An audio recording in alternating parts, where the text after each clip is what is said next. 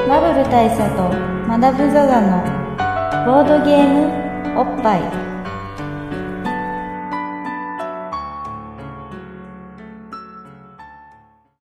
バブル大佐とマダム・ザ・ザのボードゲームおっぱい毎回同日直送のボードゲームカードゲームを一杯やりつつぼんやりざっくりご紹介しておりますはい MC1 のバブル大佐です、 MC にマダム・ザ・ザですえーそして今回は、えー、久々のはいゲスト登場ということでねはい、ではごしゅあの自己紹介をお願いしますはい、どうも、こんにちは。お久しぶりの方はお久しぶり、はじめましたの方ははじめまして、バカファイヤーでございます。ははい。始まったって感始じまった始まった始まっあ ーおなじみのおなじみの。た一瞬で空気を引き締めてくれる、まあでも馬場さんはあいの、まあ、久々こういう感じでこう、ええ改めて来てもらうのは初めてなんであし久々なんです久けしどぶりですね。はい久し。ぶりなんですけど、あのーゲームマーケットとかの旅に、 えー壁にコメントをそう登登場はしていただいてるのでその場でマイクを持って、すねいつもぐいぐいちょっと行かせていただいてるんで、えーありがたいまあ多限分りでねすそね。のリスナー的にもあのーおなじみっておなじみおにななじってみる感はあいるいな、みたいな。いなってると思いますね。で今回はあのし新作をねはい。引っ下げて来ていただいてるっていうのがあるので、はいまあ、その新作の話を伺いつつあのただまあこうやってこうちゃんとこうまとまった時間お話を聞くのって結構何年ぶりじゃないですか5年ぶりか4ですよ年ねぶりかみたいあなの時感じっですねて三撃三撃そう惨劇の時だし、あと場所も長野ブロードウェイだったしだから結構なんかこうそういう意味ではだいろいろ状況も変わった感もあるの状況でお、互い。 うん、だからここしばらくの、あのバッファーさんどんな感じだったかみたいなものも含めてそう話していければと。そうでそうすお伺いね。できればと思うんですけど、じゃあ、えっと、新作のでもしょご紹介をまず、ねそうですねまあ新作聞きつつといってももう随分経ったなっていう感じもありますけど、我々の収録都合でも。いやでもいやでもあれでしょそのバッファーさんってやっぱりその、まあ、これがまずババッファーさんのねはい。あの俺の思うゲームクリエイターあのーのバカファイヤーさんの,、あの特性の一つだと思うんですけど、えっと、結構一作をねあのししつこく売っていくというか 打っていく。しつこく。いやでもやっぱりその三撃ルーパーとかってやっぱりその拡張を続けながらちゃんとタイトルを育てていってるじゃないですか、ね、でなんかこうまあそのタイトルの中ではもちろんちょっとあもうちょっと軽いゲームもあると思うんですけど、一作で拡張とかしてないやつもあると思うんですけどでも今回のやつはええ結構育てる気満々でしょ、そうですねこのしつこく打っていくというのが 的を置いててですね、この実はそのバカファイヤーここ5年みたいな感じのものとして非常にいいところにザクッと今刺さった感じなんですほうほがこのまあ5年間私もなんかまあうんボゲボードゲームのデザインというものを始めていろいろ作ってきてうんまあ自分の目指す理想というか、うんまあ、自分が楽しいと思うものは何なのかってものをですね、うん探していたわけなんですよ、うんなるほど。でそのまあ探して、まあ、見つかった一つのキーワードがまさにそこだと、いうことですねそのキーワードとは何かというと、まあ、うんちょっと他のところでも話したかもしれないんですがそれが壮大さなんですねえー壮大さ大きさですうんうんどういう意味での壮大さかというと、うんまあ、ゲームが単に大量のでかいボードがあって、うんまあ、広大なという意味の壮大さではなくうっんメて、ガメガ三撃ルーパーみたいなみたいな話話ないメガ三撃力はやばいっすはすでにやばいの に、まあ、そういうなんかあの見た目に大きいみたいな話ではなくて、そういうことですはねい僕は、まあ、プレイ回数とかって意味のところが強いんですが、うん1回のゲームを終わって、まあ、プレイヤーに一番持ってほしい感想が、こいつはとんでもないところの入り口に来ちまったぞとうんうんそういうような気持ちを持ってほしいこれはどこまででも掘っていけるぞっていうようなそもうですの。ね1回やってまあそれで分かるってことはまるでなく、んかといって1回やってまるで分からないっていうんじゃこれはクソゲーなので、うんまあ、わ一回やって分かるところもあるがどうやら奥が深すぎてとにかくもう一回やってみよううという意見が出るようなそういうゲームはまあ僕の理想なっていうことが分かってきましてんうんなるほその今言ったおっしゃられたですねあのタイトルを育てていくっていうのはあのそういう気質から三撃ルーパーの時は来ていてでその気質を僕自身が自覚したから今回の新作はそういうふうになったとど、うん、なだからそういう意味だとその三撃ルーパー的な、まあ、その伊藤さんの中での長期運営タイトルというか、はいのの、まあ、第2弾って感じそういうことですねうんでそのタイトルすらいまだにはい、出てないところ なのではいはい、じゃあタイトルをまあ先に言ってしまいましょうは「いええ桜降るよ」に決闘というタイトルで今頒布させていただいておりますうん桜降るように決闘ですね。おいいところで飲み物失も礼しますこれあれお待たせ恒例行しま事した。はい銀座エールとカラカンモヒート、グリーンモヒートはいありでがとうございますありがとうございますす。ます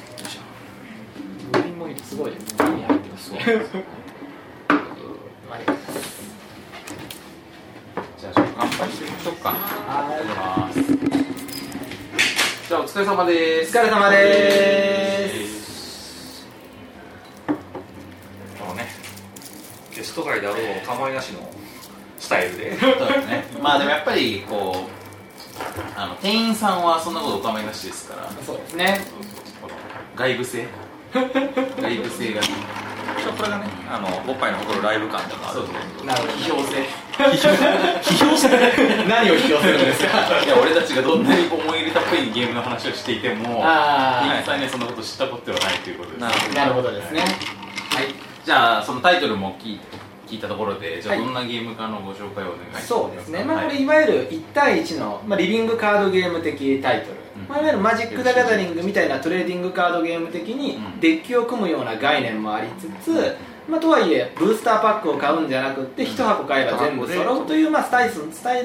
スのタイトルですね、リビングカードゲームっていうのはどういう、まあ、リビングカードゲームはなんだろうね、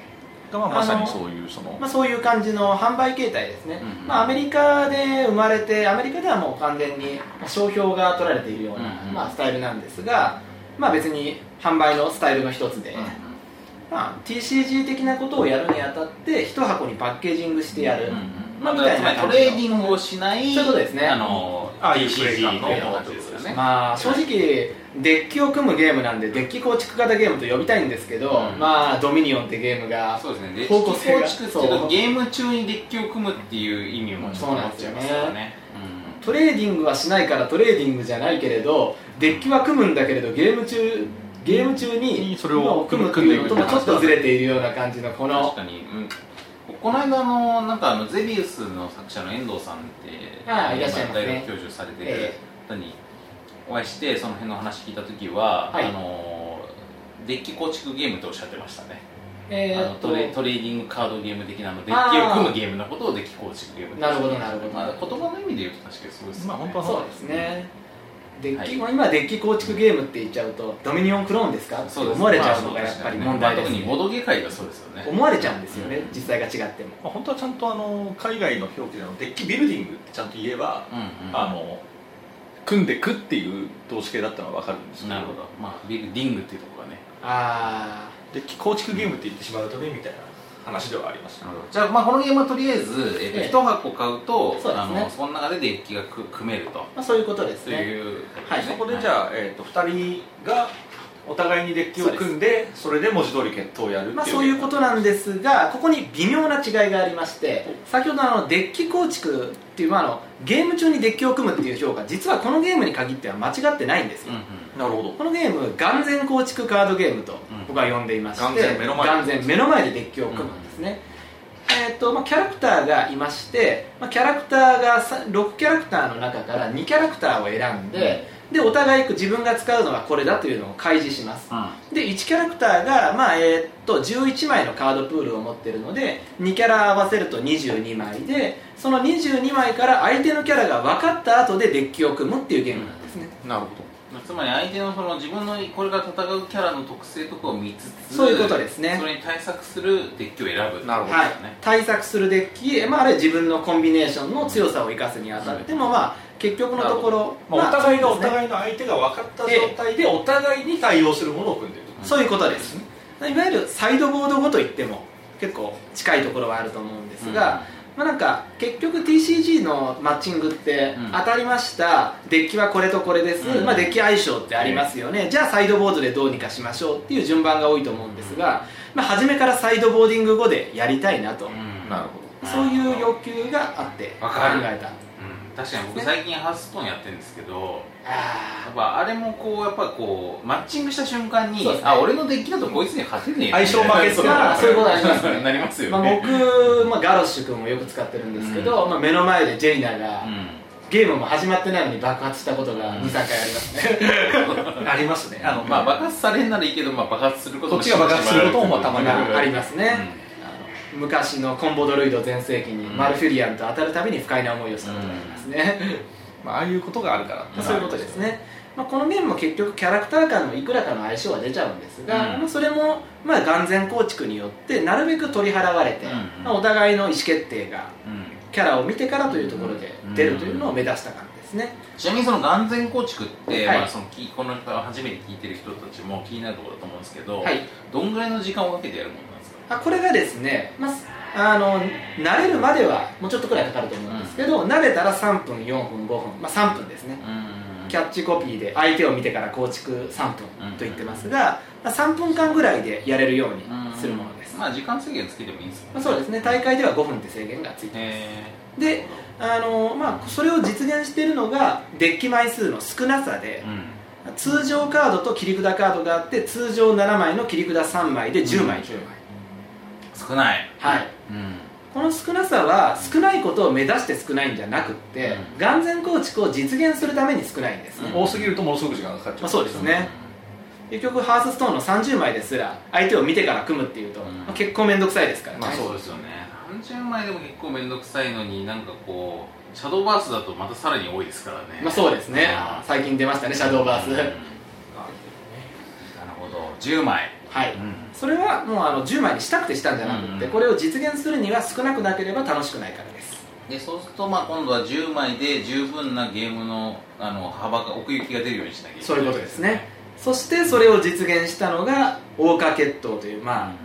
追っかけこの桜の花びらを桜の花びらトークンとして、うんそれを動かすことによってゲームの戦戦いの状況を表すうんってことですね、うんまあ、カードが少ないってことは、うん結局巡るものが少ないので,、うんでそれをでカードを出しておまあ、モンスターみたいになって終わりとかだと、うん本当でゲームの幅が狭くなっちゃうのうで、んそれをなんかボード上にうんまあボードがあってそこに32個の、まあ、桜の花びらのトークンがあって、うん最初ライフにトークンが8個あって、うんガードする力であるオーラに3個自分と相手の距離である間合いに10個ってあって、あとさあと使われたトークンを捨てる場所であるダストと、うん必殺技ゲージであるフレアリンは最初は1個もないんですけど、うんそういう領域があってうんなるほどこの中でじゃあトークンがぐるぐる巡っているそういうことですっねてことなんですねで基本として前に歩いたり後ろに下がったりガードを固めたりはどんなカードでももうまあカードを捨てればできるんですが、まあ、それをより、まあ、効率よくやったりよりなんか一気に前進したりみたいなことをやるときはカードの効果を使わないといけないので、そのトークンのやり取りをどうやれるのかなるほがどデッキの10枚によって決まってくると、なるほどだからカードの使い方もそこで複数あるとそういうことですね、このドリーミングカードゲームみたいな対戦カードゲームとして一番珍しいのはこの距離の概念ですよああはいそうですね間合いとかはまあ普通あるけど、えうん、でも間合いがあると途端に格闘ゲーム的えなイメー格ジに闘なりまゲームす的なイねメージありますね、これじゃあもう最初は離れた状態からそういうスことですねタートして近づいていくというような、そうですねでこれ、まあ、前進をするとあの桜の花びらが距離からオーラに行ってガードが固められるんで前進の方がちょっと強くなってるんですねうんで交代すると逆にガードが減ってしまうので、うんまあ交代はいつまでもやることはできないつまり硬くて前衛型の戦い方と、はいあの走行が薄くて後衛型の戦い方そういうイメージですね代わりに初めは全力で離れた状態から始まるので、後衛が大有利で、うんまあ10のキャラクターは初めからバンバンバンバン打てるわけなんですが、なるほどまあ、それは当然バンバン打ってまあガードを剥がすと、うんその分近づかれて、うん近づいてしまうとまあなんかこっちは離れるのにどんどんガードが削れていくのに相手はどんどん硬くなるってことになってしまうなるほまあ遠距離で殴りたいならそこをうまくやってうまくやるで近距離型はうまく距離を詰め切ってからいかに距離を詰勝め負るかということですねそういうこなとですねどるほど最初の距離は10歩はい最大まで離れた状態から始まりますまなるあほどすげえなありがとうございますこれは渋いですねで実際じゃあ、えー、とどういう、その戦うにあたっては、はいあのまあ、攻撃も全部じゃあその、えー、とそうですね通常カードなりあそういうこフィルターとですねカードの中に入ってそうるですそうですそういうことですねまあむしろなんか殴るカードがあって、まあほぼ全部呪文カードみたいなもんなんですよねモンスターが召喚されるって概念は全くなくて全くなくて、はい、それで直接攻撃をするそういうことですねで直接攻撃をすると、まあ、攻撃力にはガード削り力と実際のダメージ量があってガード削り力の分だけガードのガードにあるトークンをうん捨てるか、まあ、あるいはライフで受けるかを選択するああとなるほもちろんでこれは選べるので、まあ、ガードしガードはそのまま持っといて、ライフで今は受けた方がいいっていう場面もあったりしたりライフで受けるとダメージが必殺技ゲージに行ったりするので、必殺技が使えるようになっあて必殺技は切り札って姿になってて、まあ、切り札にはコストがあるからそこからフレア、まあ、必殺技ゲージからトークンを捨てたりっていうようなことをやれるようになってるわけですね、なるほまあこんな感じのゲームシステムで、うんまあトークンを使っていろいろえー幅少ない枚数で奥深いゲーム性を出うんすということをまあ目指したわけですね、どこれは面白いですねう実際に例えば必殺技、まあ、そのええ今、えっと僕の目の前にそのボードがありまして、まあ、中央に間合いの、えーまあ、トークンが並んだ間合いがありそしてお互いのところにガードのトークンとライフのトークンがあり、まあ、そしてさっきのあの置き場としての、えーフレア必殺技ゲージっていうのがあるんですけどこれが本当にぐるぐるその循環していくような仕組みっていうのがはいすごくあのミニマルで面白いなと思って、まあ、結局その決闘っていうそのなんていうんですかね我々のチューニズムとしての厚さにチューリズムあの、はい完全にマッチしてるのがやっぱりそのダメージがそのまま必殺技ゲージになるそうだねピンチがチャンスっていうことをどうやって実現するかってことだもんねそしてこのなんていうんですかね、そのはいなんていうか真剣の切り合いみたいなはいノリにものすごく近いのがこのなんですかね前進するとガードが上がるっていうのは面白いですよね、いやそうなんだよなんかこされがいかにもなんかこのアグレッシブにいくと硬くなるっていうのはなんかちょっとい、い一見ちょっと違う気もするじゃないですか、うまあ、でも実際はそのこれによって前衛の硬さが表現されて後衛はあのややばい仮に後ろから打つっていうのも現れてると同時になんかそのアグレッシブであることを要求するような匂いも感じるじゃないですか、んそれはすごく面白いなというか、はいまさにそういうところは目指したところがありますねなんかそのゲームデザインで、はい僕がこう面白いなって思う時って、まあなんかまあももっと自然なゲームもいいと思うんですけど素直素直なとはいか実はなんか例えばこれで一歩近づくとガードが一個硬くなるっていうのって理屈で説明できないじゃないですか、まあそそううかもしれ実な際いのその戦闘で、ええなぜ前に出ると硬くなるのかっていうちょっとって説明できないじゃないですそかうですねもこのなんかボード上だとこの桜の花びらがここからここに移動するってことによって、はい別にやる人ってそんなにそこなんか不思議に思わないと思うんですよ、そうですね実際でそういうなんかそのゲームデザインの嘘っていうかあデーフォルメというわかかりますわかりまなすんかこのゲームで表現するから納得いくけどこれ映像で見せられたらなんか微妙に納得いかないだろうっていうのが、はいはいはいはいある方がむしなるほろどこのゲーム特有の表現として面白いと思うんですよね。省略をどこでやるかがゲームデザインの独自性を生んでるっていうところですよね、あとはまあ本当にもうこれはかっこよさでもあるはずなんですよ例えばそのかっこいい戦闘シーンでうんうん銃弾をかいくぐって前進してるやつが食らうわけないじゃないですかっていうそういう話じゃなだいですかからまあその理屈じゃなくというよりその整理に合ってるってことですそうそうそうこっちの方がねこれは熱いじゃないドラマ的な整理に合ってるっていうかさそれであの全然補填できるところだと思うんそうでこすれはねそれはゲーム以外の表現でも大体そうなんですよその映画でもなんでも映像でもなんでもなんかその理屈に合ってるかどうかよりも整理に合ってるかどうかが大事なんだよね。作品全体の美学というかそうそうですそういう方向性です、ね、美学はそうですよねうんそれはバッファさんの作品全体にあるものですけど、ありがとうございますこれもまさにそういう話だなですね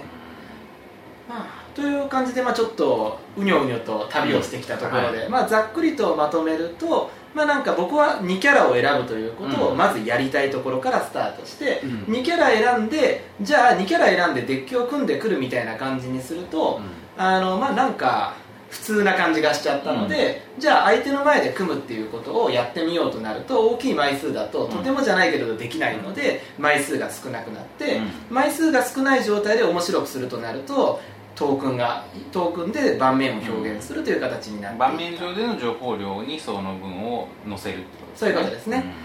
まあ、といったような歴史のある、うんまあ、ゲームになってます ねうんめっちゃ理にかなっているあちなみにキャラクターは何キャラいるんです6キャラクターですちょっと2セットまとめて入れてあるんでちょうど箱に2つ買ったら自分と相手分が綺麗に入る感じでうん15組み合わせあるのかな15組み合わせで合ってますね、はい、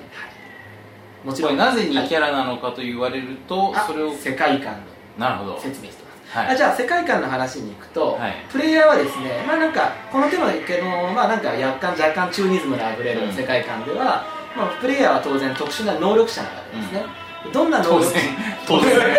は当然ですよもちろんどんな能力者かっていうと、まあ、これはなんかまあ日本っぽいノリの何かみたいな感じの、まあ、和風ファンタジー世界なわけですがプレイヤーは巫女と呼ばれる能力者であの、まあ、女神たちがいるんですねこの世界は、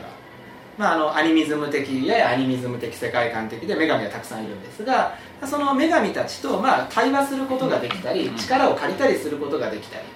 まあ、ある意味神を少し下ろすことができるような存在が巫女とで、それはですね両手の手のひらに特別な桜花結晶という結晶が宿されてまして、ちなみにその桜花結晶がトークンでもありますなるほどでその桜花結晶に女神の力を宿して戦うんですが両手に宿すということはうん二柱が宿せるはずなんですね、右手と左手にそういうことねはい宿るかそうらですにに神ということですはいね、そして二,、まあ、二柱の、まあ、女神には象徴武器と呼ばれる武器があってそれを具現化して戦うというなるほどなまあ、具現化系能力者というはい便利な言葉を使わせていたなだるいてほまどす、だからこのキャラクターカードのそういうことですね上にはあの左上にはいその扇とかね象徴武器のうんあれがあるんですね銃とか書いてあるもんねしそういうことですね書ってのがいいですねやっぱりそうですねこれはもう筆ですかこれははい、えー書っとていうのは筆ですかまあ、筆というあ本か、か本本ですね本巻物みたいなまあ、感じ本とこいつは言葉で戦うキャラですねなるほどなるほど言霊わって技やのカードが論破とかなんでつこれは熱いですねはいまあそんな感じそんな感じでえーっとので両手に宿すから二柱を宿すなるほこれのポイントはあの2キャラを組み合わせるけれど盤面上では1対1で戦ってるじゃんこれ何なのっていうのの説明がついてることと、うんうん同キャラ対戦って何なのクローンなのみたいなところの問題にも説明がついてるんですよね、なるほどそれを憑依させてるからだそうですね大きな女神だから分類はいくらでもいるし、うんまあ分類の一つが高齢高齢してきているに過ぎないといううんあローキャラカード対戦もありなんですかありですじゃあカードがダブって入ってるわけですかあいやえーっと2人セットあればということそうですねあそうなんまかあ、まあ自分と相手が1セットずつ持ってるっていうのが理そう想ですねで、まあ、自分のカードは自分のセット内で使うみたいな感じですね、だからそれもし大会ルールとかだったはらいお互いにキそうャですラクねターを自由に1セそういうッことトでずすつ選べるってことですよね大会のルールではあの申し込みの段申し込みというかあれですねあの当日の最初の段階で宿す女神は決めて、うん大会中はその女神でやって1く日だそされいでいくと、うんそういうことですねなるほどだからまあその女神セレクトではなくってあくまでその中でのカードセレクトでは戦い略を作れてる、そういうことですなるあまさに持ちキャラってやつですねそうですね、まあ、格ゲー的なそういほど、ううん持ちキャラ的気持ちも味わえるなるほどこれはキャラクターごとに、はいえー、とキャラクターに対応したカード群っていうのそういうがこと別個に用意されてるカードリストがありますねこんな風な感じですね、なるほどまあ、この、えーまあ、例えばユリナっていう一番一般的な刀のキャラクターでは通常カードが7枚、まあ、切り札が4枚あ4枚ってで、まあおな、同じく、まあ、ひ銃のキャラクターのヒミカも7枚4枚あって4 7たす7の14から7選んで4たす4の8から3選ぶみたいななる感ほじど、ですねじゃあこの2柱はいを両手に宿した状態でそうどっですちのはいあの戦力にどれだけカードを割り振るかそういうことですねっていうことですね実際今言ったユリナとヒミカはどっちもバンバン殴るって感じなんでまあコンビネーションしてるかって言われると怪しいところもあるんですがでも相手にしてみるとこれは近づけばいいのかうん近づかない方がいいのかあーなるほどっていう遠距のが離型とわからない近距離型でそうなんですどう割り振ってるかわからないかそうなんらですっていねうことになってうくるんなるほどだからこれは一見噛んでなくってもこの二柱が組んでることで距離が読めないっていう組み方をしていた、はいはいなるほどそういうで、まあ、あるいは例えば攻撃と防御にそうですね分かりやすく割り振ったキャラがいたりとかってことですねはい、打ち消しキャラ打ち消し系のカードが多い床よっていう、まあ、あー扇の女神がいるんですが、まあそれとさっきの刀の女神を組み合わせると、まあ、相手へのカウンターもできるした高い打点で近づいて殴れるしというキャラになりますねなるほどねいや僕このこの広げ方は本当にねエレガントですねありがとうございますしかもさ2キャラ選ぶってまあなんで2なんですかってさっき言ったけど、はいそのまあ、僕が思うなぜ2なのかっていうとやっぱり組み合わせができる最小数が2だからですよねそうですね、うんまさにその通りですねね、まあ、世界観的要請はさっきの通りなんですそがう右手左手ってことだけどそうう、ですねゲームデザイン的要請はうん組み合わせた方が幅広いから僕は素晴らしいものだと思うわけですんよ、うんまあ、1キャラでややるってことも不可能ではないんですけど、うんこれからキャラを増やしていく計画はもちろんあって、増えた時に1キャラが増えたら新キャラでこんなんがいてマッチアップがこうでぐらいしか変わらないのに対して、1キャラ増えただけで7通りの組み合わせがうん、そう増でえするね常にだから1人が2乗になっていくってことですよねだからこれ、はい新キャラと誰を組み合わせるとどういう使い方になってくるのかっていうのが逐一変わそっうてくでるすね新キャラが入るだけで恩子自身のどちらも勝手に満たしてくれて自身として全く新しいキャラのカード群が出現すると同時にうんそのカード群が昔のキャラクターたちと組み合わさったらどういう新しいことができるのかがうん恩子の部分になっていて、まあ、どちらもあることで盛り上がりが増すという。そのバランシングも難しいわけだけどまあもちろんそれは、はい、は作り手の苦労ですからいやー、もうね、計画は始まってるんです が、あーこのね、カード群によるデザイン空間の圧迫がね、そうこれどっちかっていうとだからさ、まあ、あれですよその例えばスクリーン時代でいうと僕がプロデューサーをやってたわけですけどあのプロデューサーはいやもう掛け算で面白い方がいいからこういうふうに組み合わせにしましょうよって言って、はいあのげそのどちらかというと現場のそのディレクターとかがいやあそれは大変なんでってそうそうそうなんですよっていうようなことを、まあ、わざわざ自分で危機としてやるバッファさんっていう、まあ、この方が素晴らしいと思うし そ、もし1キャラを選ぶだけなら、僕は作らないです、うんこのゲーム。 あのバッファさんあのクイーンズブレードってやったことありますクイーンズブレードのあの、えー本のやつですそうですそうねですそうですええまあ、やったことは実はないんですが、うん内容というかノリは知ってます、うんうんうん概要はというかねあれって、まあ、まさに1キャラを選ぶんですよそうですねで、まあ、一人一冊本を持ってそのええ本が、まあ、そのキャラクターの、まあ、スキルセットになってそういですねてそうですでそれ対それでその距離も込みの戦格闘距離技入る的んでなすか戦なるほど距離あるんですよなるほまあ、どでも遠距離中距離近距離ぐらいの差あーしなるかほど確かないですけどまあなんかそういうその距離も込みで格闘ゲーム的な戦闘をするっていう感じなんで、はいなんかまあ似てるっていうよりもすすごく原始これの原始的な形っていう感じあまディーフェンスブレード自体すごく古いゲームシステムなんでそうらしいですなんかもともと海外にあったゲームがうんそうで日す本にやってきて可愛いギャルがついて出たそうみたい海外の時には一冊一冊それはスケルトンとかオークとかだったのにそんな感じだったええ日本に来たらエロい女子全部だったっていう、なまあまあ日本人のパワーっていう、まあ、でも物自体はやっぱりすごく古典ゲームなので、ええ別にあれあれが悪いというんではなくってまあそのすごく古いルーツみたいな感じがしまえすけえど、そうですね、まあ、格闘ゲーム的な非電源ゲームという意味では、うんまあ、近い、まあ、同じようなルーツを持ったゲームと言ってもいいでしょうね、うんまあ、それのあの現代的に洗練したものっていう感じですよ、ね、ありがとうございますだからやっそう言ってぱいかあただいてれのトレーニングカードゲームを経たからこうなったっていうそうですね、という気もしますやっぱり、まあこのまあ、さっきからこのリスリソースというかトークンの話をよくしてますけど、うんここの考え方はやっぱりボードゲーム的でもある、うんそうですね、うんだからユーロゲームっぽいというところもある、ええこれはだからすごく面白いバランスでできてるなと、そのあたりは実際問題僕もこれはボードゲームを作ってきたからできましたっていうところですね、トークンの動きについてだけは、和ファさんあれですもんねあのー三撃を初めて作った頃はそんなにあな,、なんかドイツゲームをいろいろ遊んでるってド感イじツじゃゲなかったでームっすもんねてのもほとんんどやったことないですね、あの惨劇を作った時点ではずっと TCG と TRPG をやってきたプレイヤーだったんで、ボードゲーいわゆるボードゲームというような感じのはもう全然やったことなかったうですんいね、やそこがだから僕らからすると結構新鮮で、え逆にまあ僕らってその TCG とこう TRPG の経験が薄いんですよ別になるほどやったことないことはないんだけどだからなんかそのバッファさんがその、ええそそっちから来て来て割とそのドイツゲーム的な文明がすっぽり抜けてるっていうのがむしろむえあーしろ新鮮でしたねなるほどでバッファさんがでしかもその後でそのはい惨劇を作ったよりもしばらく後で、はいなんかあの例えば「出来構築」っていうものを初めてやりましたよみたい なそうででそれあとその例えばこうワーカープレイスメントを初めてやってそれに触発されてこのゲーム作りましたみたいいな、やそうです ねいやーなるじゃないですかその都度なりましたねそれはいすげえ面白いですよいやーでもあれ結構本当になんか何度もどういうもんだれだというか、はいそこでそのまあファさんの中での鮮烈な驚きのままうに、んあのそこからの発展系として例えばオワコンそうですなねんていうゲームが出てくるじゃないですか、えであれがその仕上がりを見た時に、うんなんていうんですかねまあさっき羽生さんが着せずあの温故知新みたいな言葉を使いましたけど、あの結構呼吸するようにそれをやる人だなという、うんああのなんていうんですかねーなるほど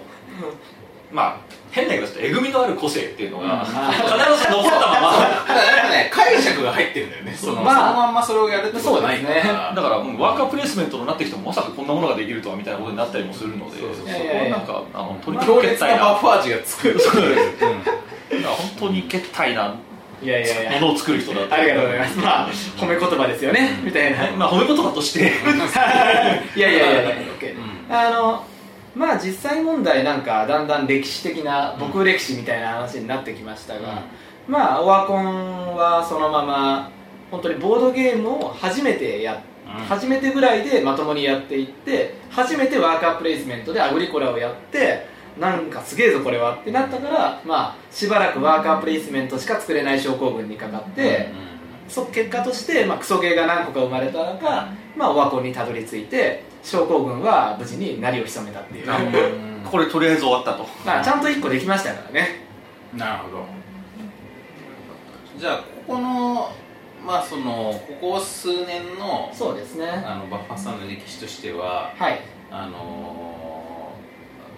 その三撃グループを出した後、はいなんかそういういろんなゲームの旅をしてきたって感じですかそんなかまあボードゲームというなんか三撃ルーパーがご評価をいただいて、なんかボードゲームという世界に入ることになってきたあたりから、うんまあ、ボードゲームをやる機会にも恵まれまして、うんまあいろいろやってそこからいろいろと吸収していったと同時に、まあ、微妙にスランプめいたりなんかもして、まあ今に至って、えーこスれランプ時期があったんですかまあちょっとありましたねいつ頃ですかえっとアリストメイズルイナスあたりは僕は結構スランプが入ってたなと思ってて、えーあじゃあ結構苦労しながら作ったって感じだった苦労しながら作ったというのもあるし、うんまあ、なんかこうつくこうなんかそろそろボードゲームを作らなきゃいかんのかなみたいな、まあ、そういう気持ちで作っていたというところもありますし、ゲームマーケット迫ってきてるしみたいな、あと自分の考える理想の面白さとして何を目指すかっていうところが少しあやふやになっていた、うんというかまあ少しというかかなりあやふやになっていた、なるほどえでその中でじゃあさっきの冒頭に言ってたようなええ自分が本当に求めるものみたいなとそうでこすねろの模索があったそういうことですね実際問題でその結果がさっき言ったような例えば壮大さというかそういうことですねまあ、それは壮大さっていう言葉でもあるし、はいなんですかねまあ、すごく簡単な言葉で言うと深さみたいなことそうですねになってくるっていうことなんですかね、はい、これまああの自分の目指す理想のゲームとして、うんまあ、今「桜降るように決闘」があるわけですが、まあ、それまでにあの、まあ、ほとんども何も考えず何もある意味何も考えずにこんな感じだったら面白いんじゃないかである意味作った「三撃ルーパー」があって、うんボードゲームの刺激をすごく純粋に受けて作った「オワコン」があって、うんその後微妙にスランプ時期だった「うんまあ、アリストン」までボードゲームになんかいいはいい意味でもあるのか今となってはいい意味かもしれないんですが、当時としてはなんかちょっとボードゲームに食われてた感のあった、まあ、アリストメイズとルイナスがあってその後ちょっとなんかいかんなと思っていろいろ試して見てた時代のあの、まあ、ライデマイスターとフラムル・ルイエがあって、うん今僕の中でこれで満足のいく一作うにんやっとたどり着いたと、なるほどだからやっぱこれがその第2弾って感じだなそうなんですね健康一滴ってことですねこれはいなるほなるいやほどでも本当になんか面白いなと思ったのは、うんその辺りの長い旅を続けてきた結果この,、はいあの2人対戦の決闘ゲームっていうところに着地してるっていうのが結構僕は意外でもありましたね、どそうだね原点回帰でもある原点回帰まあ TCG そうかもしれないですね TCG プレイヤーとそうですしてよねはいだからまあ納得もするはするんですけどうんなんかそのだから結構あの僕としてはそのなんですかねまあ今例えばそのボードゲームに触れてでまあ例えば販路としてまあゲームマーケットなり老人ボードゲームとして売り出すとかっていうのがあってきた時にはいあのこの形態のゲームというものにある程度のなんていうんですかね恐怖感というか何か衝撃みたいなものがないではないじゃないですか、まあね、2そう人だだねしとか確かに確かにで、でそまあ、のゲゲームマーケットで売ることだけ考えた時に一番有利なジャンルじゃないよね、まあそうですねでかつあのもうとにかく突き詰めて何度はもいプレイして、深みと面白みというものを醸成していってほしいというタイプのゲームなそうのでですねこれをこの集大成としてバンと出してくるっていうところはあのなかなか強胆い やだーまなあと僕は思ってたんですまあよ、だいぶ覚悟はいりますがまあまあまあまあ、うん、まあ、これまあ結局のところこれが僕の一つの理想だというまあ確固たるうん思いがあったっていうのがやっぱり大きいですねいやー僕ねその、まあ、ネガプロデューサーなので、はいまあな何を作るかっていうこともさることながらそのどうやって作るかっていうことがいつも気になるんですよなるほどなるほどでなんかそのワッファさんは意外とそこのなんか自己プロデュースみたいなのがあるなっていう話をいいつもしてるような気がするんですけど、あありがとうございますなんかはい、その多分今の話ってはい要は、そのこんなにマイゲームマーケット新作出す必要ないなって気づいたってことじゃないですか そのい一個の一個のゲームを、はいだから三撃ルーパーぐらいパンチのあるものをえ長くやっていく方えが、はい半年に1本ええ小作を作るよりもいいって思ったってことじゃないですか、まあ、実際問題僕のやりたいことの理想にはうんそっちの方が合ってるっていうことでもありますね、それは、いやそれに気づくっていうのはすげえ大事なことだと思うんですよ、なんか何を作るかって以上にそっちがまず大事なところですねそれにまず気づかないとあのだからそれが多分ラファさん本人がおっしゃってた、飲まれてたってのをそうそうそうだよねそういうことなんですよねうんそう自分のペースで作れてなかったってこそうとでですすねね実際これはこれまでにないぐらい、うん1年半くらいの期間をかけて作りました、うん、うん、いや僕これ言い方が難しいんですけど、はいあのなんかこう最近思ってるのはみんなゲームマーケットゲームマーケットって場自体はね絶対あった方がいいそうでし、すねこれからも盛り上がっていってほしい場なんだけど、えゲームマーケットのために作ってたらダメだぞって思うんですよえねああ気持ちはちょっとわかりますね、なんかそのその自分が作ったものを売る場としてゲームマーケットっていうのは絶対あってくれた方がいいんだろうけど、えなんかそのそれのために活動するそれゲームマーケットありきになってしまうとえはあなんかこうすごく貧しくなってしまう気がするその日本のボードゲームそこに関してはうんゲームマーケットありきで最初に始める人は始めていいと思うんですよね、ゲームマーケットがあるからそれをきっかけに始めたっていう人はそういてもいいとそういうことですね、でそれから継続して参加していくにあたって、うんああゲームマが向こうにあるから半年後のゲーム作らなきゃとかっていうのはやめた方がいいかなと僕はまあいろいろ悩んだ時代でまあそこはあれです結から論ね付けそたんのですねあの別に締め切りとかじゃないですからねみたいな話でしかないと思うんですよねだからまあそこはのんびりやって、まあ、もちろんあの買ってくれる人とかその、ええ自分のサークルに期待してくれる人みたいなのってのはすごくありがたい話だと思うんで、んそこに対してのってのはあると思うんですけどねむしろね締め切りってものはあってくれたらありがたいから、はいゲームマーケットが締め切りとして機能してるのはきっとみんなのゲームを完成させるそうたでめすねの強制力として全くもってすごくいい方に作用してると思うんだけど、はいゲームまで売れるためのゲームを作ってるとみんなが同じようなものを作るようになるってことまあそうなりますね、まあそこはあれですね、うんなんかもうちょっとあのマクロすぎるというか、うんんそういう話だとは思いますけど、うん、うんまあとりあえずこっちにちょっとそう僕は話をまあでも戻だしてからこれがそのゲームマーケットで売ることだけに最適化してたらきっと出てこないであろう,、まあそうですね2人あの対戦作の品だってのは間違いそうない、はいゲームだっていうのもなんかすごいいいことだと思うんだよね、そうですねうんでちなみにこの,、はいあの実際に桜風量の決闘に話を戻したいんですけど、はいこれはあの、えー、と例えば、えー初心者同士がはいプレイしたとしてはいそのなんていうんですかねまあなどのぐらいの、はなんて言うんでしょうあの、まあ、感や覚れんのかってことだよ感ね覚をそうまあーあまあまあまあそういうまあ初どのぐらいのあのええ手応えをつかめるのかっていうところああなるほどそこはだからちょっとですね少しだけ課題の残るところですね、このゲームのまあ、もちろん初プレイ用デッキをちゃんと用意はしましうんやた、っぱそういうものが用意まあ、当然あの初めてで完全構築してくださいって言ったいらやそこなだんからか全員が真顔になったそことういうのがあるなんで、うんうんまあ、落そとれし前はあとりいえうのながい一応あってええ最初はこれをやってこう使ってくださいは当然用意してあって、でそれでまあゲーム体験をできるようにとはしてるわけなんですが、まあ、そのあたりは今後も含めてまだ改良したいところですね、まあ、今の段階でかなりベターにはできてますが僕はベストではまだないとはそこは思ってます申し訳ないながらうんな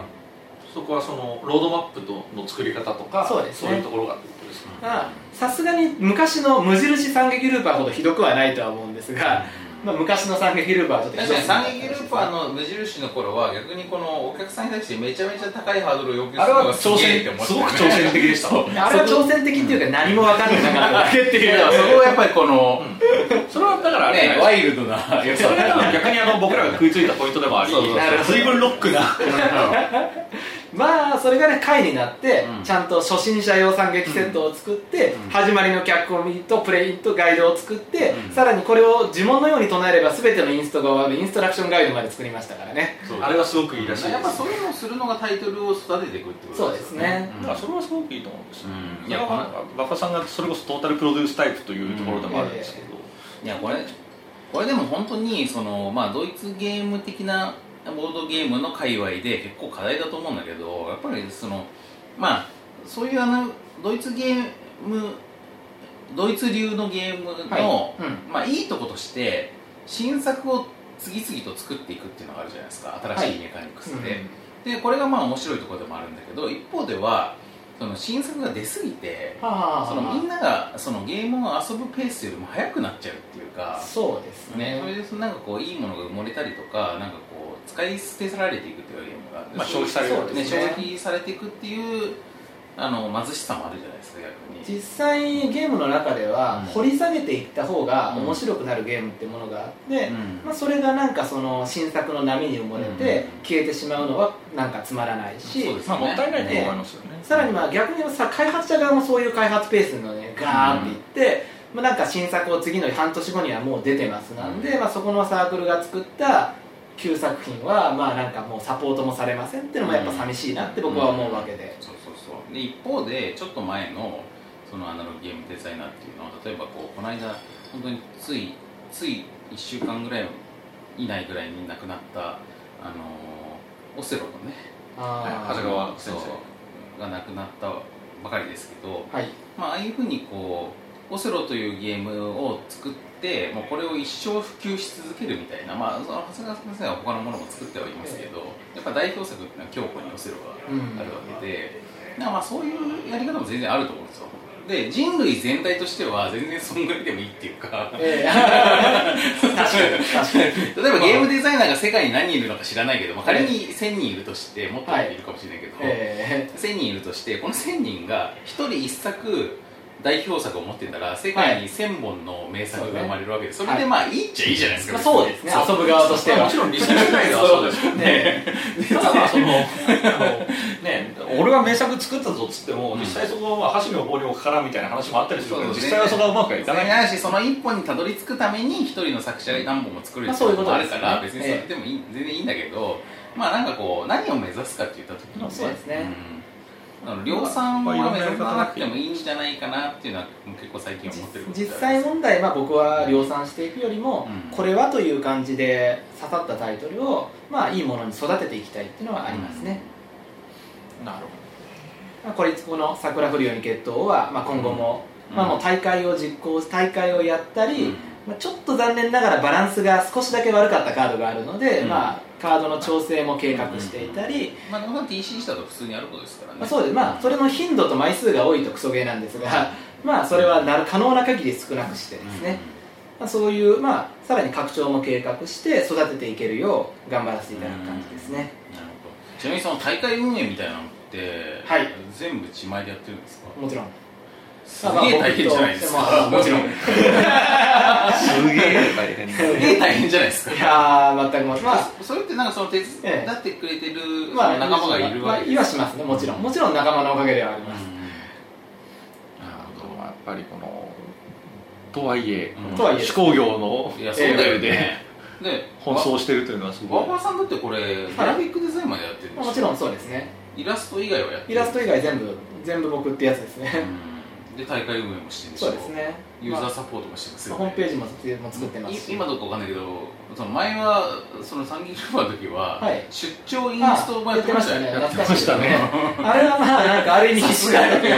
まあ、これはいやあれは単純に、うんいや真面目な話「三撃ルーパー」は TRPG 的ゲームなので、うんなんか TRPG の昔やってたメーカーさんたちが、何々がお届けしますみたいな感じの,、うんあのリプレイについてるシールを、うんなんかあたくさん集めたら、まあ、あのデザイナーを送りつけますみたいな、うんそういうサービスをやってたりしてたんで、まあ、それを真似てみたっていうとこ ろなるほど三撃ルーパーが TRPG 的なゲームでさらにゲームマスターにあたる脚本家の腕によってゲームの面白さが大きく左右されるからあれはやってたんであって、うんうんこのゲームでそれをやる意味がないんでやらないですねそれは あーこのゲームはむしろあの大会コアユーザーをそうですね盛り立てていくっていう意味が大会っていうか大会とあと競技性をちゃんと与えていくっていう意味で、まあ、強くなったらそれだけの見返りはあるしだから強くなることを目立てるし強くなっていくことが楽しいというゲームにしたんですねこれはいやこの辺の考え方は本当にマネジメントですよねうんゲームデザイナーとしての考え方というよりうんなんか結構意外と経営者的な感じ、うんそういう感じもあるよね、まあ、僕はあの経営計画とかうん金銭管理とかその辺が抜け落ちているので、うんまあ経営者の一個下あたりにいるのがちょうどいいポジションだと思いますよ、そうかだからディレクターとかプロデューサー的な感じなのかなプロデューサー視点だとプ思ロうんデュでーすサよーねだねだからそのお金の管理とかをしている人が、まあ、もう一人必要なのかもしれないけどそれどうかわかんないですけいどやいやいや、まあ、そ愛情のみたいそなの話を大きくしていく場合にまあ、そういうことですね、ん実際その通りだと思います、いやえいやでも本当にまあそんはいこだわりマンですよまあこ だわりとにもかくにもこだわりマンです いよやーそうだとよねにもかくにもこだわった結果これですねーうんもう大変そうだなーの一言ですけどや まあ自分自分があのこれが理想だと思えるものができたらその理想を多くの人にまあその理想に少しでもなんか共感してくれた人が少しでも楽しめるよううにんうん僕全やれることを全部やろうということですねうんこれは僕の教授として逆になんかこう、まあ、逆でもないんだけどその今日聞きたかったことの一つに、はいあのバッファさんが例えばこう、まあ、ここ三数年を振り返る中で、え例えば、あのー、三撃ルーパーが売れたことによって、はいやっぱ結構バッファさんの生活とか人生が変わったところってあるんじゃえないまあありますねはいさすがに、 ね、だからそれのこうなんかこうこうよくよかったみたいなこと をすごいはあると結構みんな面白いしあーんかなるほどなるほどポジティブな話だと思うんだよね確かになるほどなるほどまあそのコンテンツいただきたいですね、うんまあ「三撃ルーパー」発売からうん今に至るまでみたいなそうそノうリそうですかねそうそうまあ真面目な話「三撃ルーパー」が売れた直後は、うまあ、なんか初めて自分の表ゲームがうん世間様にご評価いただきましてまあなんていうか、まあ、まず嬉しかったですそうね、で幸幸いこれで長、まあ、売れて売れたと、うまんあ、でだっいう感てじそだのった時の点でだと、ええそれよりも前に作ったゲームが、はいもう本当に赤字で、まあ赤字ですはい在庫もあるし、まあはいみたいなふうにすごいすごい大変そうだったじゃないですか、まあはいそうです、うんはいでそれは結構サンギルパで帳消しになったんじゃないですかまあなんとかねなんとか、まあ、実際問題、まあ、三撃ルーパーが当たってなかったら、まあ、どうなっていたのか問題っていうものはあるわけですが、いや、まあ、ちょっとね、そっとしときましょう、重いんで、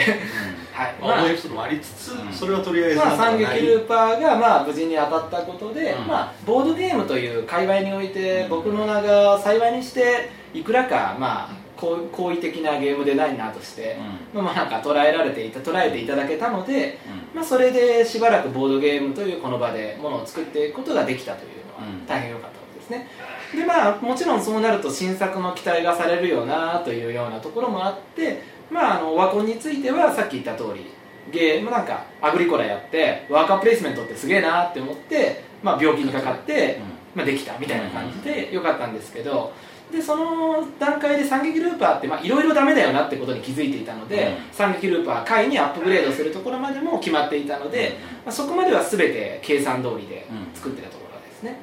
まあおまあオワコンがパッと出たのはまあひらめきもありますけど、まあその後がちょっとしんどい時期っちゃしんどい時期で、まあなんかしん三撃ルーパーもちょっと失敗したところはいく結構あってなんか拡張のところでなんかネガティブな話になってますねパー、まあ、ここはねまあいろいろと苦難があったということです、うんまあ、実際問題名を知っていただけたからうん期待していただけて、でいろんなものを作れる機会をいただいたっていう段階で、まあ、ここの桜来るように至るまでのいろいろなものに挑戦できたというのが、これがまあ三撃ルーパーが当たったからこそこの作者ならばまあ買ってやろうといただい、まあ、言っていただけた方が何人もいらっしゃったからいろんな挑戦をやってこれたと。で挑戦の中にはややうまくいっていないものもまあ申し訳ないながらありはしますが、まあ、その中でもまあいくらかの評価をいただいたりなんかしてそして今に至ることができたというのがまあ三撃ルーパーが当たったことによる、まあ、一番の僕の嬉しいことですねじゃあバッファーさんのやっぱりその三撃ルーパーが当たって得たものっていうのははいあの次のゲームが作れるってことあそういうことななんんですねですよ一ね番でかいのはまあ結局夢を叶える叶えないで言えば、うんとっくに叶えていて、うまあ、自分の理想とするゲームを世に出すことが出してそれを訴えていくことができてるわけなんですが、何より大変なのは夢を叶え続けていくという部分でして、うんうんまあそれはまあ評価をある程度はいただけないと、まあ、やっぱり難しいものだなといううこんとで、いや僕この間なんかこうフェイスブックだかツイッターだかでなんか結構心なんか意識高い系のリツイートみたいなのでほうほなんかこうゲームまあ仕事の仕事の最大の報酬っていうのは次の仕事があることですっていうあ書ーいてあって、はいこれは聞きようによってはすごいブラックな感じがすることなんだけど 仕事自体が好きじゃない人にとっては、うまあそうなんですいやいやそうじゃなくてさって思う思ったかもしれないけど、はいええでもまあ好きでやってることだったらまあそうですよねそうですねんだしまあその好きなんかまあ好きなことがさできるっていうかねそういうことですね、はい全くもって、だんだん自由になっていくみたいなそうですね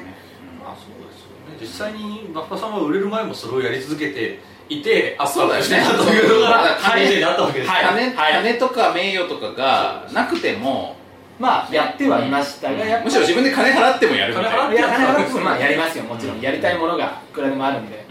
まあでもまあこうしてまあ評価をいただいてまあ三撃ルーパーのまあレビューだとかいい評価をいただいた時はやっぱり嬉しいですからうんね、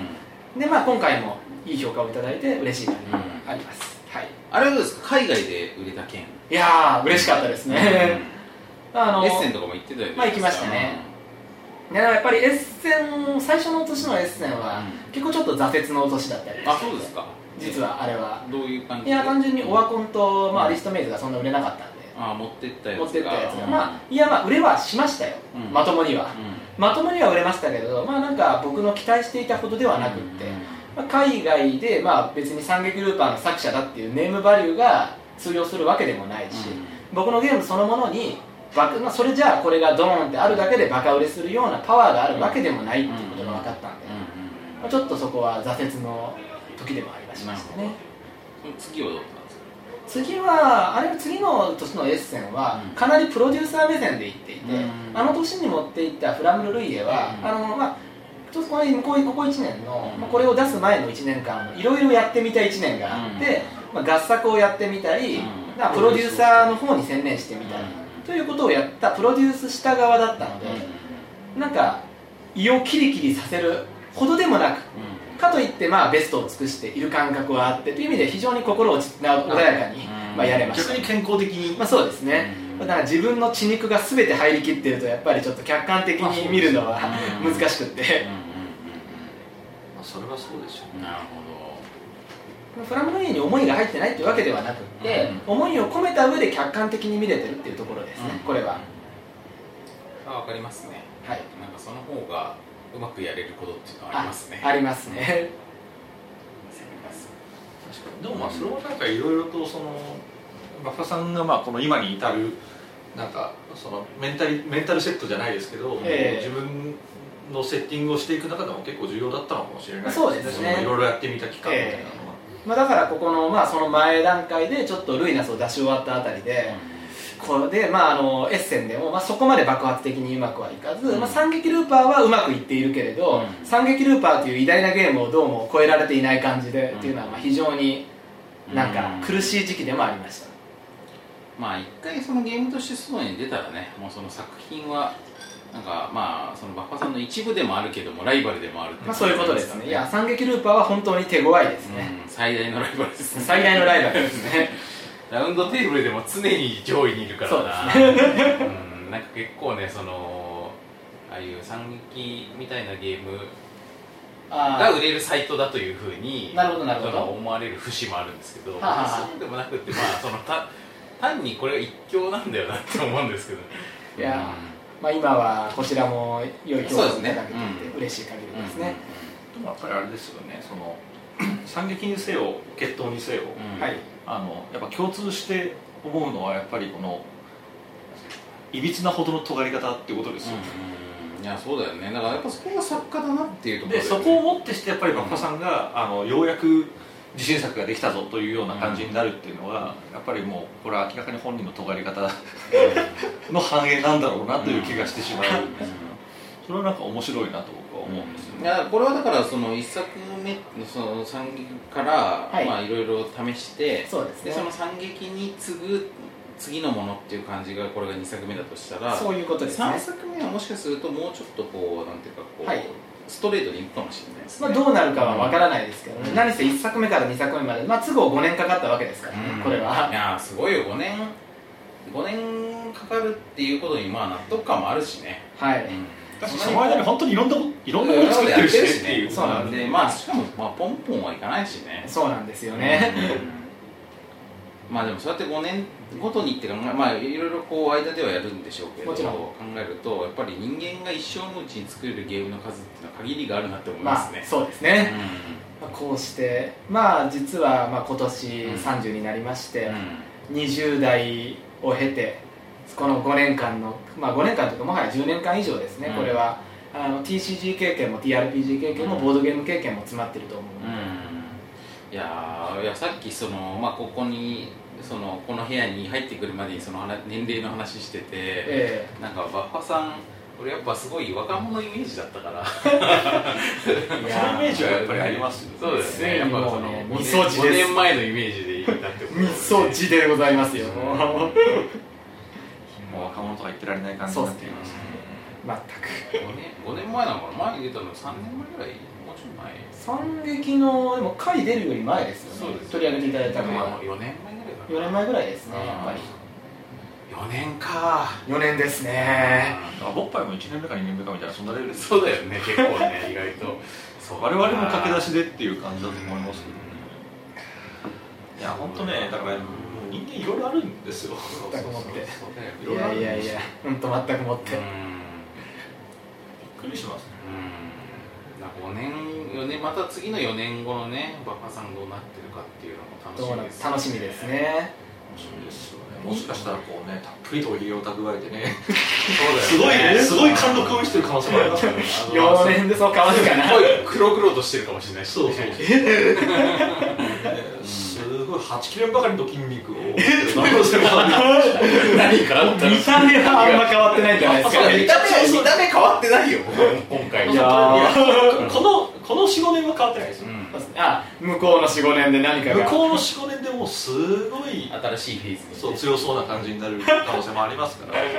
何があったんだ5年後 EU があるかどうかわかんないもんだってまあそうですよね時事ネ タなかなか雑に投げ込んできた時事ネタですけどドイツがあるかどうかわかんないもんだってあまあそうそれは怖いですそようね怖いですねうんいやいやいやそうなんですよ EU はね実はボードゲーマーには比較的直撃するコンテンツでもあるんでもで 今今近視眼的にはねユーロ安で喜んでるやつがいるかもしれないけど ねいやー、真面目な話ですね。あの、ユーまあ、あのエッセンでのユーロを変えといてよかったですね。そうですね本当ああそうですよねそうそうだいぶパッコリいきましたからうんい怖いやそうだよな怖いちょっと怖いまあそんなそんなね不況の波にも負けずちー、頑張りたいものです。ょ本っ当。と決闘も頑張っていただきそうたでいすうねん。これ、え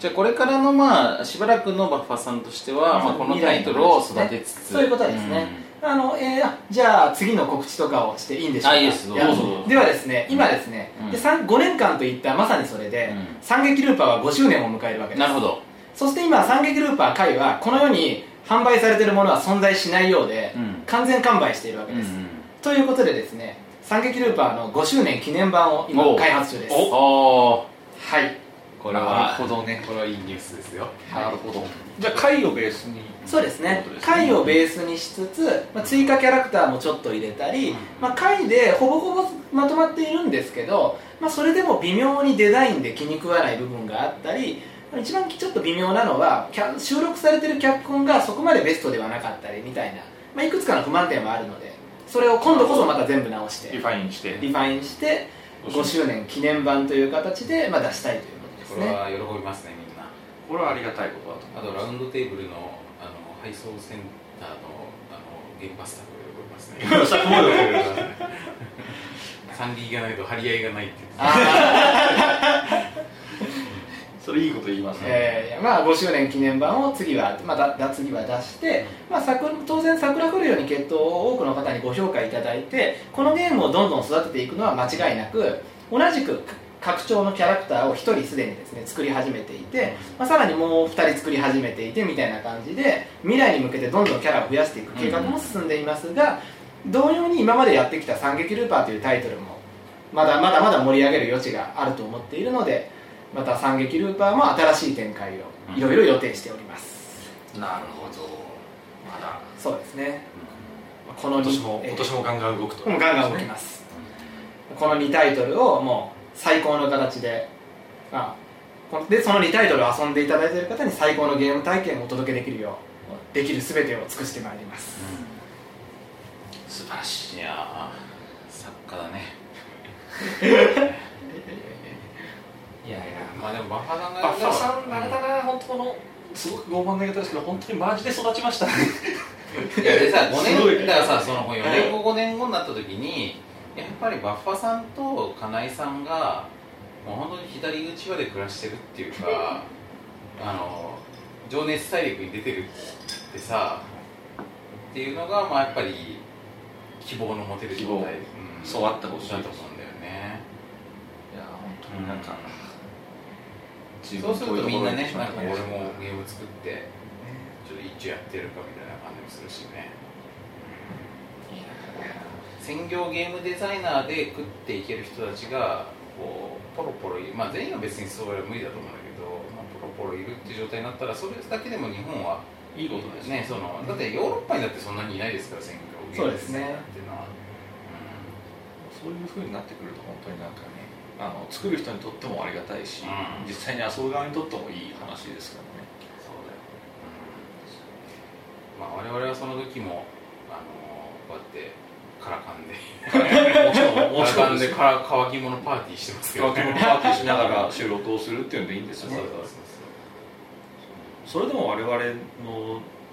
ね、お客さんというかリスナーも多分そういうふうに活発化していくと増えてそいうくはずじゃないですそうかそうそうそうそうなんですよおそらくねうんただ回転が良くなるだけって可能性もありますけどいいわけですだから我々も続けられることがとりあえずありがたいっていう話なんで、これに関してうんいはやまあ我々ねとりあえず続けるということだけは果たしていきます から、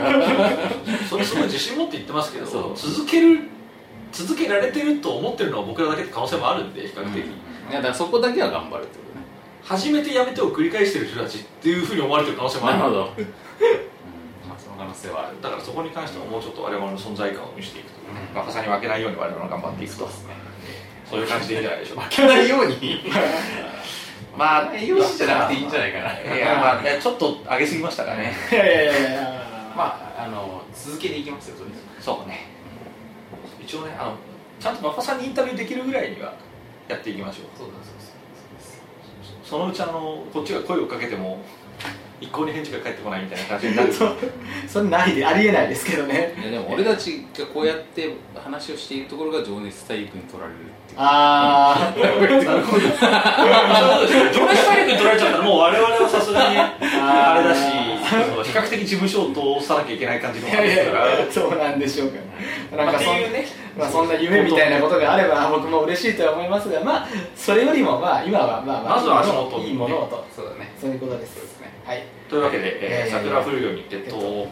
はいえーこれはお値段はお値段は、えーぼゲームマーケットで3000円で、うんショップで税抜き3200円ですよね、うんはいこれはねさてはさては買い買いですよ安い、安いと思いますよいくらでも楽しんで奥深く遊んでいきますし遊べる場はこちらで大会とかもどんどん開きます信頼ね運営に対する信頼信頼も考えると圧倒的に安いんじゃないでしょうか逆にこのあの運営母体が、あのはいここまで生の声を発信するっていうのもなかなかないですいよやいねやいやいやうん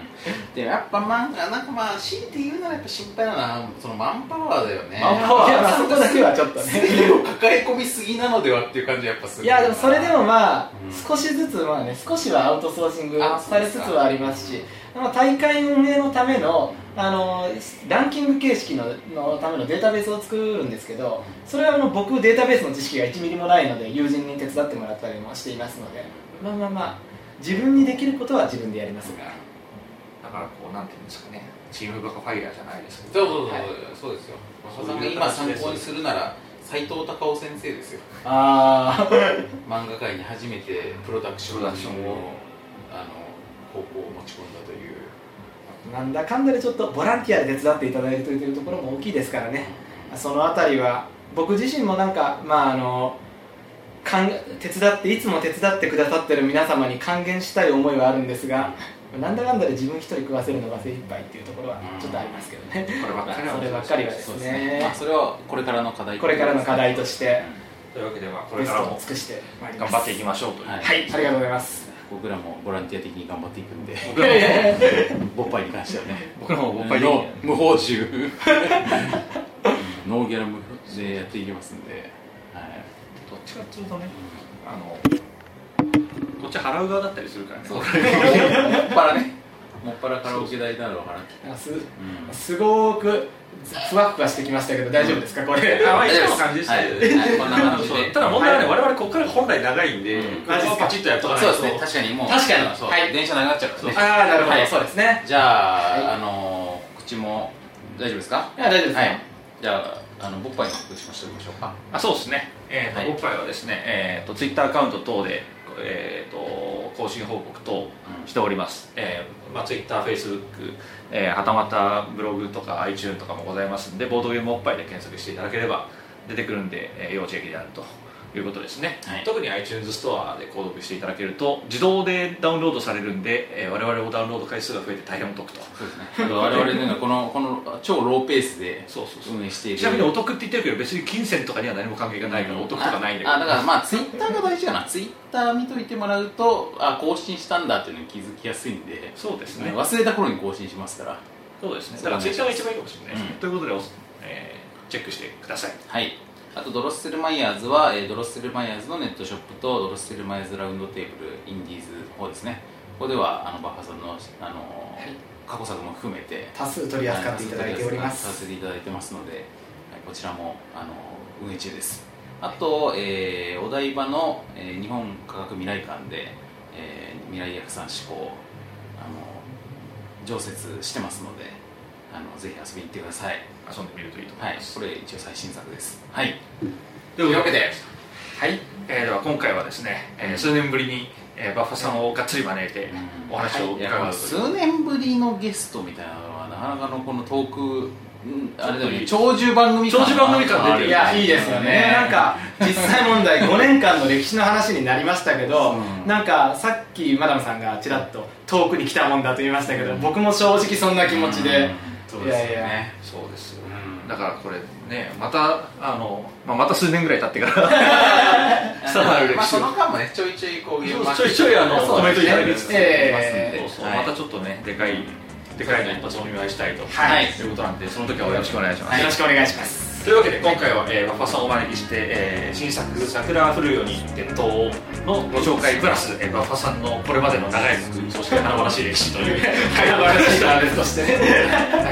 えーまあ、次回からはまた通常会になるんですかそうですね。はい。はい、というわけなので、えー今回はこここらではい。は。はいい結びとさせていただきましょそれでは、えー、バブル大佐でした。うマダム・ザ・ザでしたそしてバカバイヤでございましたじゃあ、さようなら。さようさようなら